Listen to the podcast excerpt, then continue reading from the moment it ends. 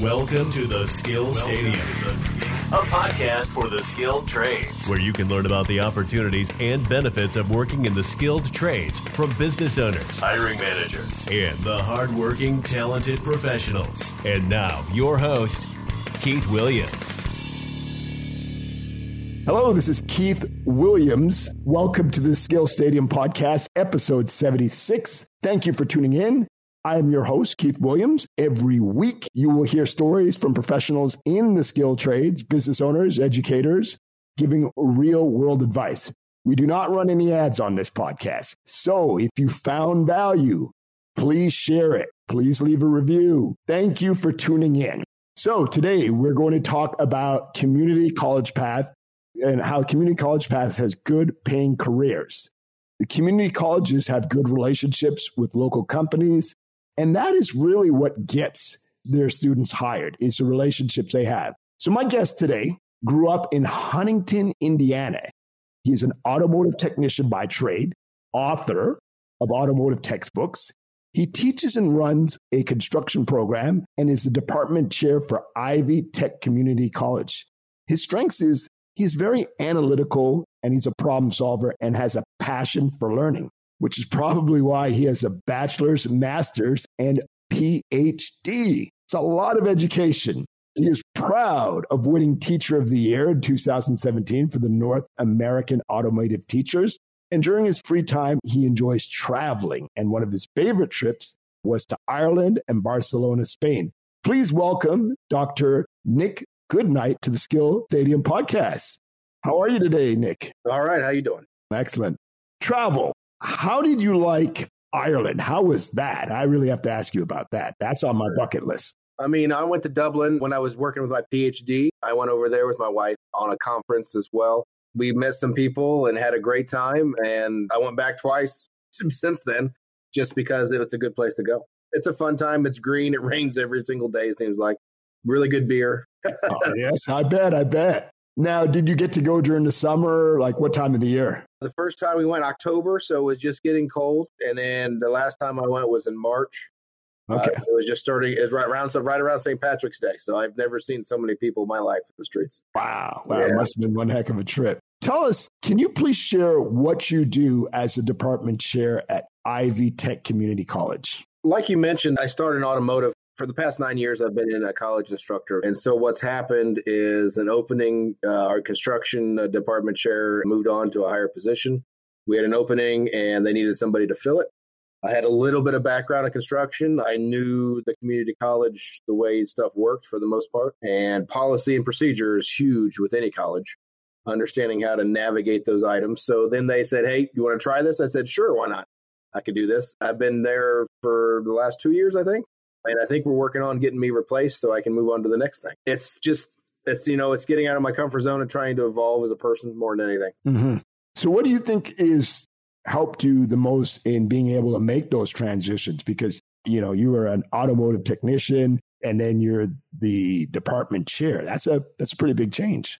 One says one to the other, right? Same thing. My biggest thing is problem solving. So, I mean, like any, any business, any, any organization, making solutions for problems and making things happen for the most part. So pushing where you need to push, following up where you need to follow up, and then proposing ideas that are kind of outside the box. So working through the automotive trade for the 20 plus years I've been in it, I've had that ability to, you know, think outside the box because, you know, whether you have a customer that has $10 that you need to get their car rolling or a customer that has 10,000. I mean, you, you come up with all different kinds of solutions to problems. So it's just problem solving pretty much is the basic thing. So if you can understand how to do a root cause analysis of a problem, then you can do anything for the most part. 100%. I agree. Now, you have a bachelor's, master's, and a PhD. So obviously you've invested in education. Can you please share the importance of being a learner? Because a lot of people, what I notice, and I would say people as they get older in their 40s and 50s, stop feeling like they have to. I shouldn't stereotype. I mean, not say by age, but just in general, we need to emphasize the importance of in a market that's changing the we got to emphasize the importance of learning talk to us about the importance of being a learner and how that's helped you well you know i graduated high school in 2000 right so i'm kind of i'm old seems like now i'm getting older every day and then i went to a for-profit automotive program in indianapolis went there for a year graduated with a associate degree Did that for a couple years, like three or four. And then I got tired of getting beat up, my body beat up every day. So then that's when I started my educational path. Now, what I saw when I was 18, 19, 20, hey, I'm going to do this forever and never going to change. I'm going to fix cars forever, no matter what, yada, yada, yada. Well, then life happened. and then I woke up and said, you know what? This is not sustainable. And so I needed to come up with a different plan. So I got my bachelor's, master's, and kept turning wrenches for a while until the opportunity came up with Ivy Tech. And then it intrigued me because it was different, but yet I was still in the field somewhat. And I could still talk about the field and learn about the field. And then something just tripped in my head and it was off to the races, like a light bulb turned on. I mean, if you'd ask my parents, they'd say, he's never going to do this when he's 18. There's no way that he's going to do this. And then all of a sudden, here I am, college instructor, associate professor, PhD, author. I mean, all this stuff just kind of rolled right down right after I switched uh, modes. Pretty much, I just shifted gears and went into overdrive. Sorry, when you were growing up, what did you think you would become? well, firefighter, right? Astronaut, all those things. And then high school is where I really kind of, you know, picked an area, which could tend to be automotive. So I went through the, there was vocational education at that point. So we did that half days for a while. Then it's for sophomore, junior, senior year. And then I got a job senior year. So I working and my parents never had money. I had two brothers. I mean, we lived in a, like a $35,000 house or something. And they worked at factories their whole lives. And I said, that's never going to be me.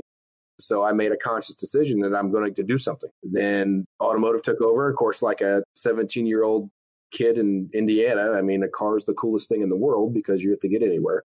I rebuilt my first engine and blew it up by the time I was 17 because I didn't know what I was doing. so it was one of those things. Hey, let's try this. And ever since, it's just been the thing I've been doing, and I, it's provided for me. It's provided me lots of opportunities, and I'm really proud about that. Excellent. But that's how you learn. What type of car did you were you working on? My first car was a four hundred dollar Chevy S10 long bed in primer that was lowered. Nice. I learned how I tried to paint a car. I learned I couldn't do body work. So, yeah. so after I painted it and it was bad, and we decided, hey, let's do some engine work. Didn't need to do engine work, just wanted to, and had a lot of disposable income because you know he lived at home, didn't have to worry about much. That was before cell phones, so I didn't have to worry about a cell phone bill. There you go. So I threw all my money at that for a few years, and then decided, you know, that was really dumb.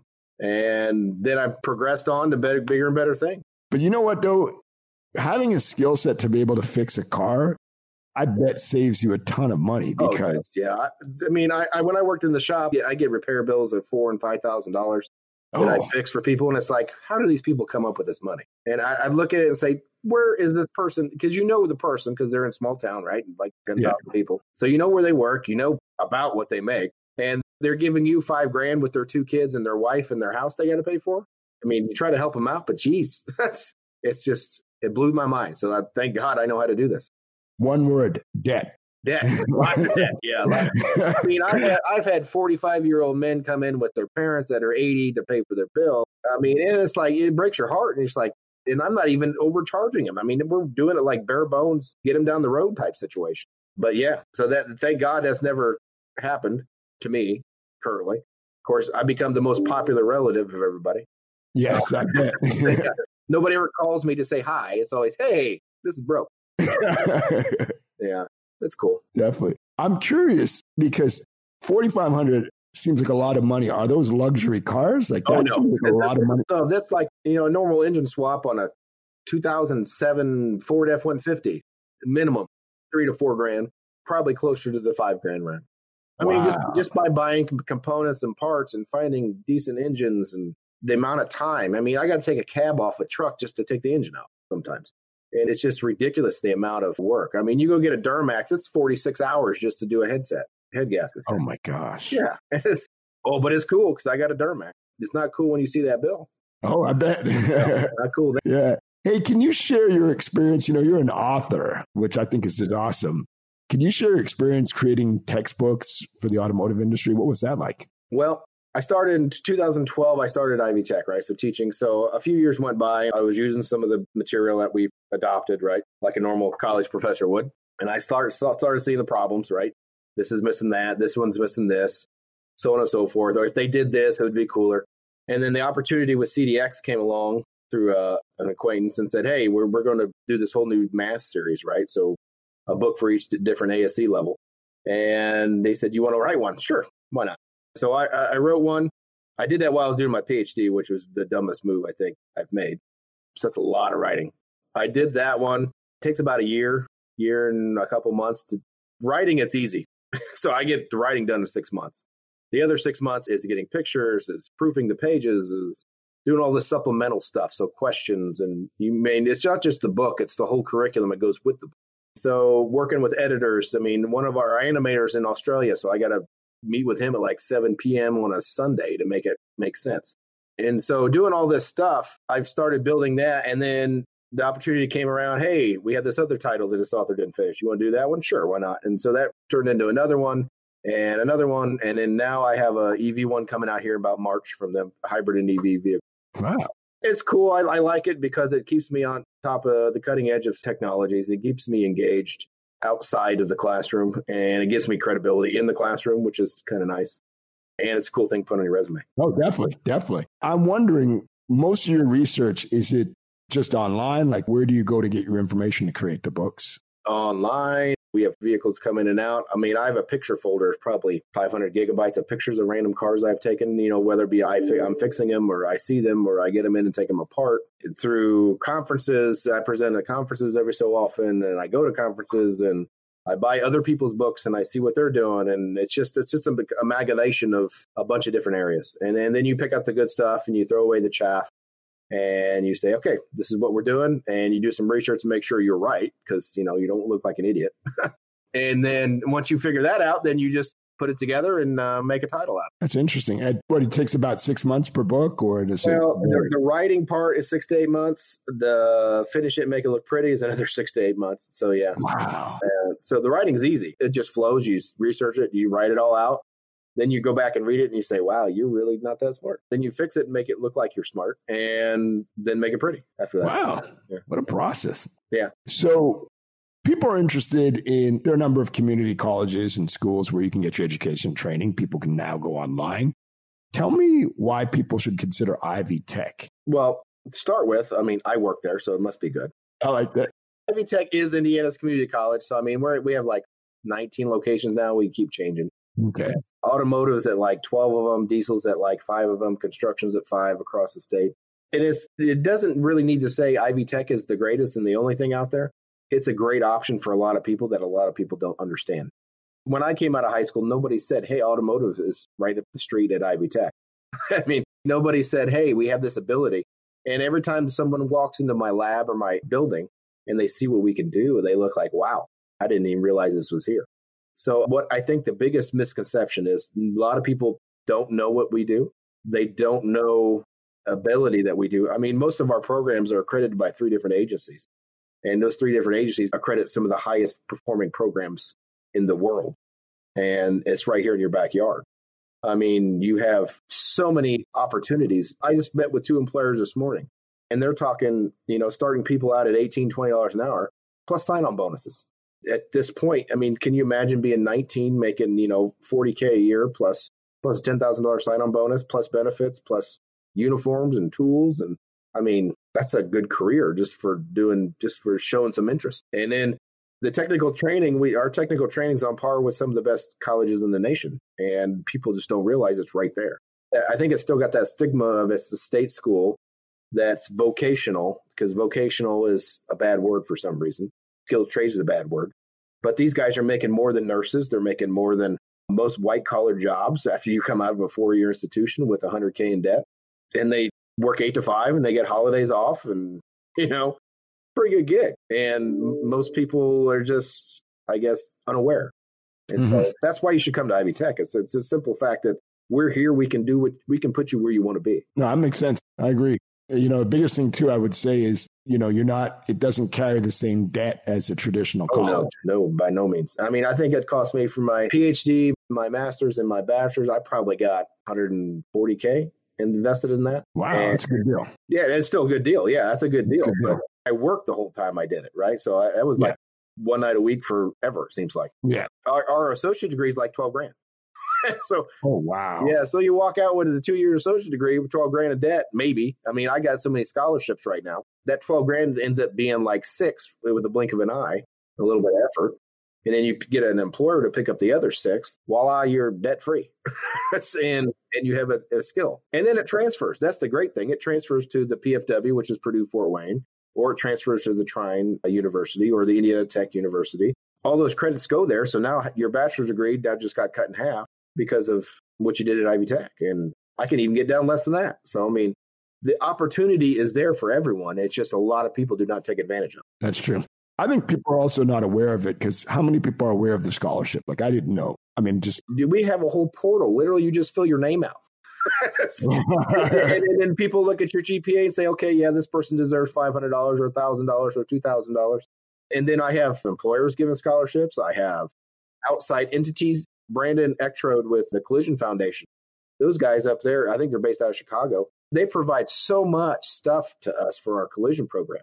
And it's like material and free money for students and uniforms. And there's all kinds of stupid money out there. And mm-hmm. people just got to put some effort out and say, hey, give me some of that.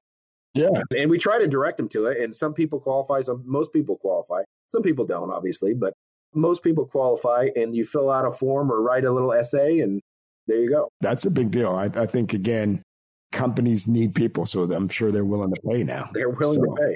Yeah, yeah, it's ridiculous. Yeah. yeah. So, have you been involved in professional associations?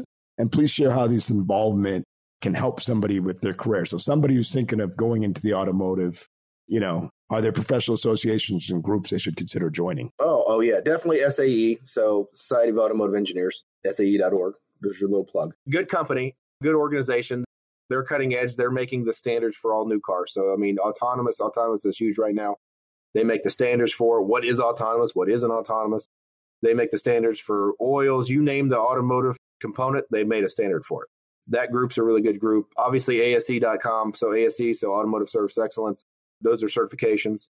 That's a good thing to test you as an individual and say, hey, yeah, I have competency in A1 or A2, which is the different levels. And it, does, it goes even to heavy truck and it goes over to school buses. I mean, you name it, they give a test for it. Some of the industry groups, diag.net, it's a really good one. It's kind of like Identifix is the same way. So they're like work groups to where you can bounce ideas. Hey, I have this problem with the car. This is the common problem or it's not.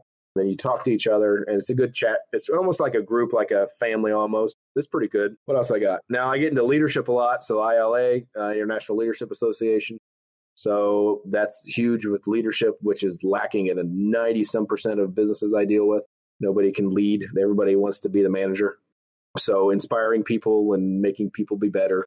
I literally just had that this morning as I have people quitting, going other places, and managers are getting upset. It's like, guys, you got to be happy with these people. They're getting better. They're building their skill sets. Why? I mean, if you can't do it, that's fine. Let somebody else do it. And you can pull so many different organizations together. And I could, I mean, I-CAR's huge. I-CAR's big with our collision folks and our collision program. I could go on for probably a couple hours if you wanted. no, I think we're good. Now, you mentioned something about the leadership and people quitting. I do believe that people quit, not companies, but they quit the leaders. They quit the people they're working with. I agree so, if you're losing a lot of people, I would think that you the problem should be looking in the mirror. But they don't. that's the thing is, I mean, you know that, and I hear I hear all these people saying this. Uh, yeah, it's a leader. The leader makes the person. The leader makes the tempo, the organization, the culture, right? And you have this whole train flow of people going away, and nobody's saying, "Hey, what what is this guy doing? Why is all these people leaving?" They just go yeah. get another person because they think that everybody's replaceable. Yeah. And not everybody's replaceable. may think they're replaceable. Like, for instance, where I work now, Ivy Tech, right? The amount of policy and procedures a person would take a minimum of two years to get upskilled to understand what they're doing. And so if I hire someone tomorrow, it would take them a minimum of two years to get to where I'm at now. And that's wow. like baseline. That's not like super efficient at it. That's just kind of a basic understanding. And that's like a normal company, though. I mean, imagine somebody fixing your vehicle, right? And you hire this green newbie 19 year old, and you could put him next to the 28 year old that's been doing it for the last 10 years. There is no way that 19 year old's doing what that 20 year old's doing. Now, that's the problem is we're not looking at it that fact. We look at it, well, employee one cost X, and I can go get this employee two for less than X. And then they say, oh, let's go with employee two. No, you still have an output. your output is terrible because this guy has no idea. And the only time people get raises is when they threaten to quit, which is the dumbest thing I've ever heard. Yeah. I'm going over here. Oh, wait, wait, wait. We got money finally, magically. So take care of people. I mean, people, it's easy. You know what people want because you want the same thing other people want. They want a good situation. They want to be able to make a good living. They want to have a nice, de stressed environment. And we just don't give it to them. And we talk about it and we write books about it and we write articles about it and we preach about it and we don't do it. Mm-hmm. It's sad, really. I think it all starts with keeping your word. I mean, how many times have you been, has somebody been hired for a job? They say, we're going to allow you to do this and this and this. This is, you know, these are the parameters. And then they don't keep their word. They, you know, it would be like reverse it. If you're the employer and someone that you hire agrees to come in at nine o'clock every day and they pop in at 930, 940, 945, you're not going to have a problem with that eventually yeah. at some point. You know, so it's, it's just everything starts with that. Everything starts with doing what you're going to say. And I also believe communication because I think if you're not, you can solve a lot of these problems by just having a conversation. Oh, Jesus. Hey, what's the problem? What's the problem? How can I help this situation be a better? Thank you. And if, if that's the case, and most of it's simple stuff. Hey, I want this right here. Okay, let's go do that. Simple stuff. And people get, I don't know if it's a vanity thing or authority thing where I'm sitting Ego. there saying, you know, I'm the boss, listen to me, which I, I'm sure some of it. I got my, I'm the king of my fiefdom, but you need to get down on their level and you need to say, you know what, what can I help you do to make you more comfortable and stay? Because that's literally what I need you to do. Yeah, I wonder if we incentivize managers by how well their employees developed and their how long they stayed on, if that would change the behavior. Yeah. And if their leaders were holding them their feet to the fire because I've seen where you can be a lousy manager and stay employed and a good employee could get cut loose. Oh yeah. Like companies give a lot more leeway to the manager. And obviously because the manager is in a position to hire and fire, but you've seen it. I'm sure you've oh, seen oh, it. We've all seen that manager who everybody knows is just horrible, but it's just been there forever. And that's another thing too, is when you see people who want to stay in the same role for years and years, you know that's not somebody who wants to grow or develop or get better. You know, I wonder if you can start trying to train and develop the leaders. And that I think would solve a lot of the problems. Yeah. I mean, we fire the worker bees before we fire the manager, right? So, so when we cut, we cut, let's cut production. Okay. That's a great idea. Let's cut the thing we're making. We're going to sell more them that way. But we cut their underlings because we don't value them as much as we do those managers whoever they are, whether they're good or bad. And yes. we don't we don't hold the accountability of the manager is literally just to make sure that production continues. There's no accountability. How are you growing John? How are you growing Susie? How are you making them a better person or making them fulfilled at least? Maybe culture is better. I don't know. And we see this everywhere. And, it's, it's, and the thing is, we know what to do. That this is the most weird thing I've ever seen in my life. We know what the problem is. We know how to fix the problem, but we just ignore it. Yeah, I agree.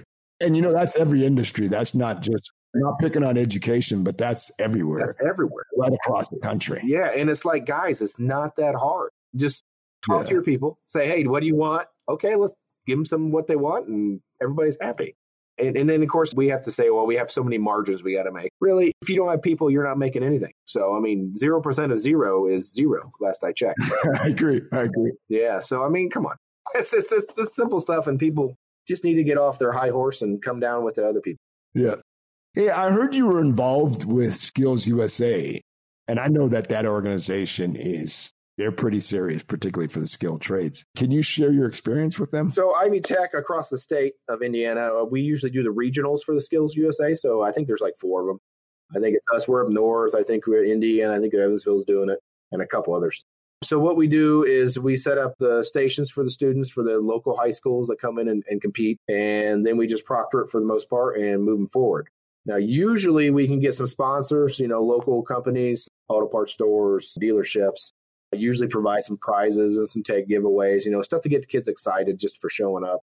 But yeah, it's it's a good organization. I mean, I participated back when it was vocational something something back in high school. wasn't nearly as big as it is today and uh, it's it's a good thing just to get people out there, get them competing, get them excited about the skilled trades.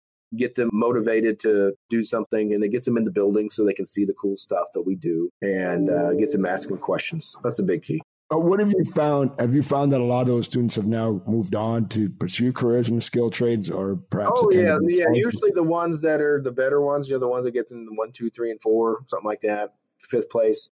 Those are the ones that are, hey, this is what I'm doing. We're going to do this after I'm done. Now, sometimes they come to Ivy Tech, sometimes they go to other places, but we provide. Usually, a lot of these high school guys and, and girls just need somebody to talk to that's knowledgeable on the topic. I mean, they talk to their teacher, but that's their teacher. They see them every day. I'm an outside person that's not in their, you know, everyday interaction. So I bring some weight to my conversation. I can say this and I can say that. And they take that. That's what I found because I go into a lot of high schools every year, you know, promoting the program and promoting what we have. And that's the biggest thing. They know me by name in a lot of places. And, that's what I want. I want I want those high school guy, kids to know who I am, know where I'm from, know what I do. That way they they have an idea of what they're doing when they're done with high school. And dual credit helps with that. And just being exposed to these different areas is a big plus. No, I hear you. I hear you. So, you know, the automotive industry has changed. It's it's really evolved. Mm-hmm. And you know, you've got these electric cars.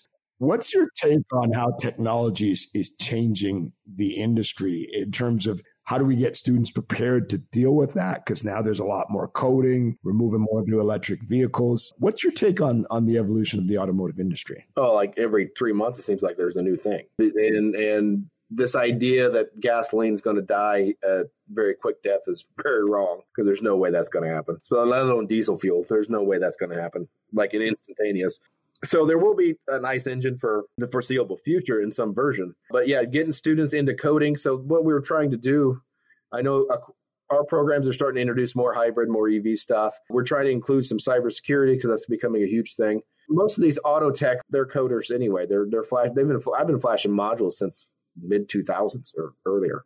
I mean, it's been a thing. We've been doing this for a while. OnStar was in ninety five or ninety eight, something like that. Yeah, it's true. And so that's telematics. That's over over a cell phone. So I mean, we've been doing this stuff. We just call it different things. And and now we, it's a big thing. And so now we get more people, more funding, more exposure to this through our other programs, and we can combine things. Mostly, you're talking cybersecurity and IT. And you can combine them with the automotive, the hard part, the actual physical moving the vehicle, and whether it be connected infrastructure or DSRC or NTC or you know virtual keys, this stuff is going to be a thing, and people are going to have to learn how to program it and move forward. And of course, what happens then? Now the technician gets paid more because mm-hmm. now they're a multitask technician, not just hey, go change the oil in that car. Now you're going to recode, the reflash the whole vehicle. It's like, yeah, okay, I don't get dirty. I, I just bring my laptop and I plug in and I just type this in there and do this couple things, and there we go. That's pretty awesome. Yeah. What do you think about the security on the vehicle? Because I know autonomous vehicles, there's a fear. I know, I know, I'm part of a generation that grew up driving. Mm-hmm. I, I would be fearful of of adopting autonomous vehicles. I believe the next generation will be fairly comfortable with it. But I, you mentioned something about the security. Mm-hmm. How is that being addressed to ensure that those cars are not getting hacked and somebody's taking over control of the well, car. If you want to look up a, a really cool case study, uh, I think it's a 2013 Chevy or Jeep Cherokee. Wired Magazine did it. They hacked it going down the highway. Oh my god! They could sit in their they're sitting in their apartment, controlling the wipers, the speed of the car, locks, all kinds of different things. Right. So to that was a big deal. That made national news and all kinds of stuff. So what they've done, a lot of not everyone, but a lot of them have done put a lot of keys within the car, so they have like two factor authentication, like your like your computer does where it texts you a, yep. a code you got to put in before you log in. Same type of stuff. You have a hard piece inside the car that authenticates the the user's key and determines whether or not he's local, A, or B, is he's trying to steal the car. And then the biggest thing is this cell phone. This is where the, I think the problem's going to be this guy. Because this yes. cell phone, because you're going to have those virtual keys. And so when you go to get your car, so I could send you my key and you could go take my car if I wanted you to. Mm-hmm. That's going to be a problem because you're going to replicate. They're going to find a way to replicate it to where it's it's it's it's, it's way different than a normal set of keys. so yeah. Yeah. It's good and bad. Uh, it's one of those things that's going to fail a few times before we figure it out, but I think eventually in the end we'll figure it out. Yeah, no, I agree. I'm into the technology, so I, I love hearing about all the latest and greatest. So that is something I'm really I really enjoy. What advice would you give to students who are going into the automotive industry in terms of being able to adapt and be successful with the technology changes? Remember, it's still the same basic stuff. Everybody gets overwhelmed with the changes, right? Oh, we have this extra electronic motor or this electronic thing that does this other thing. It's still power, it's still ground, it's still mechanical. I can fix those three items. If I can fix those three items, I can fix anything on it. And what I would tell people is go back to basics, understand the basics, have a really thorough understanding of the basics. And once you have that, the problem solving ability, the rest of it is just another line on a piece of paper. I mean, it's it's it's really we're not changing the world here. We're just utilizing things in a different way. Is all we're doing. And so just it's confidence. So just build that confidence, keep that confidence high. If you screw up, you screw up. I screw up all the time. so just accept the fact that you're going to screw up and just move forward from it. Learn from it, continue moving. Standing still does not do anything. I agree 100%. Yeah. yeah. Also, what advice would you give students to create a good online presence to attract employers? Like you and I connected through LinkedIn. Mm-hmm. I believe that nothing happens unless it's online. No one shows up at your house with the job opportunity. I wish. So great. I wish it would it'd be nice. Yeah. so how do you prepare? Like I, I've seen people who have spent more time on Facebook than they do on LinkedIn. Right. You know, that just boggles my mind, you know, or, or they don't even have a LinkedIn account or some people barely have an email address. Right. How do you function and survive in society without having an online presence? What advice would you give students to make sure that they bolster that and have that? I mean, my LinkedIn profile is probably a ongoing process, I would say. I, I mean, it's taken me a while to get where it's at. Mm-hmm. What I would tell them is uh, have a good picture, not the picture where you're at the frat party drinking a beer off the second story. That's a bad picture. a nice face picture, right? So I mean, where you look professional, yeah. and continue to update it. I mean, I have this, I have these assignment in my capstone where they do a LinkedIn page, just because of the simple fact this is where people are going to look. Because the first thing when I meet someone, doesn't matter who it is, including you, yeah. you put their name in Google. and then you yes. see where they're at and see what they do. Right? We we I agree. And Facebook for people that just want to screw around. And I have a Facebook account and it's great. And all you see on mine is my kids. That's literally it. Yeah. Because that's where I share that stuff. Now I do link my Twitter with my LinkedIn and I do post often just because of the fact I need to keep people coming back to me saying, Hey, this person is somewhat knowledgeable on the topic and this may be somebody I need to watch or or look at or listen to. You could link those together. Instagram, I do a lot of advertising for my program on Instagram because I know that's where the people are. A lot of advertising. I advertise like crazy. I'm sure you've seen it. I'm sure others do it. Program stuff, advertising. Hey, I'm doing this today. Uh, the biggest thing is people need to know what you're up to if you're trying to make a move. If mm-hmm. if you're not trying to make a move, then don't waste your time with. It. If you're trying to become an expert or number one in your field or become better, then people need to see you doing that. That way they can help either help, hopefully, or they can take notice and say, you know what, this person's trying to do something. We're going to follow what he's doing. Mm-hmm. And so, yeah, just being active and don't post some dumb meme or some dumb gif that makes no sense to anybody except mm-hmm. for you because you think it's funny.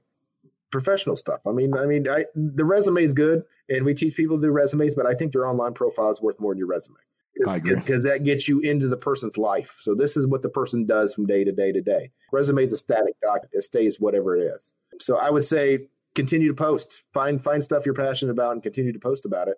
Become an expert in that area, whatever that area is. Yeah, I've also found that video is a great tool because I can see people how they interact, how they speak, and how they carry themselves. Right. And you just there's so much you can learn about their capabilities, you know, if they're doing a video talking about their industry, if they've been interviewed as an expert, if they've been on a podcast, any content that where they're sharing their expertise, I think is invaluable. I think that's a game changer yeah. because good companies are always looking for people. And I think that your online presence and visibility is is such a huge asset. Communication is key to any company I've talked to. Every one of my advisory board members communication, communication, communication. People are terrible. I'm terrible at it. I mean, people doesn't sound like yeah, it. Doesn't sound well, like you it. ask my wife; she'll tell you something else. uh, that's a different story. yeah. Communication is an issue because people. I think people know what they want to say. I don't know if people know exactly how to say it. And I think what they do is they they come they become guarded because they're afraid they don't want to come off looking dumb. And so they just don't say anything, and instead of just saying something, and uh, and that's what I found. A lot of my students they just don't have that confidence, and getting out there and talking to people on a regular basis, which is why I can do what I do because I just do it all the time, and, and if I, it becomes normal. So I mean, until you get that stigma away, um, you're going to struggle with that, and this helps. I think because it because it gets you into the right groups, it gets you into the right cliques, the people that are like minded or people that are looking for the same solutions you are, and it gives you credibility more than anything. Definitely, definitely. What are some resources students interested in the automotive career can uh, check out? You can come see me at ivytech.edu. That'd be great. There you go. All right. Uh, we can tell you all you want to know about. ASE is a great one. I mentioned that before. Uh, Diag.net's a good one. NACAT, National North American Automotive Teachers Association is a good one. What else we got? I mean, any OEM website, any, I mean, even YouTube is a good source. I mean, you just need to watch what you're watching on YouTube because some of it's wrong. There's there's plethora of automotive stuff out there, and ATEA, I'm involved in that group organization as well the North American Technical Education Association. They do all kinds of different trades. I'm working with a group out of the Department of Transportation, uh, the Volpe Center, which is working on autonomy and uh, teaching autonomy through colleges and whatnot. I work with PAVE, the PAVE group, paving the way for autonomous vehicle operation. Uh, Ohio has a Drive Ohio has a autonomous corridor there by uh, from Honda down to Dublin, I think, Ohio. Oh wow, lots of cool stuff. I mean, you name it. I mean, you can even go to MOBI. MOBI's out of California. They're a blockchain group that I work with as well. So blockchain is a huge programming language for that's becoming emerging as a big one in automotive. Cool. Cool. Final question. Can you share one lesson you've learned that can help a new student enrolling in your college? Don't stop. Continue on. I see what happens is people get overwhelmed, like like they go look and say, okay, I want to do this. I want to be an automotive technician. And so we show them the list of the courses and then we show them the building and we show them all the stuff. This is what you're going to learn. This is what you're going to do. And they get scared. It's not what grandpa's cousin's uncle did when he did it. They get overwhelmed and they say, well, I'm, I'm too dumb. You're not too dumb. Most people are not dumb. There are some people that are dumb, but most people are not dumb. Most of it is self confidence. And so that's where we I come in. That's where my colleagues come in. We're here to build you up to make you to that, get you to that level where you feel confident enough you can do this. And so that's just through sheer will. And and don't stop. Just keep going. Keep moving. If you stand still, it's going to pass you by, and then you're going to be 52 years old, and you didn't do what you thought you were going to do by that point. Regret. Regret. Yeah, regret's a bad thing. Regret is a very bad yeah. Yeah. Well, Nick, thank you so much for your time. I appreciate you being a guest. Please share how people can find your school or find you. ivytech.edu uh, or cdxlearning.com, either one. I work at Ivy Tech and I write for CDX. So either way, or you can find me on Amazon too if you just put my name in. Excellent. Yeah. Well, Nick, thank you so much for your time. Okay, great. Thank you for listening to Skill Stadium. It would mean so much if you left a review on iTunes and told your family and friends about the podcast.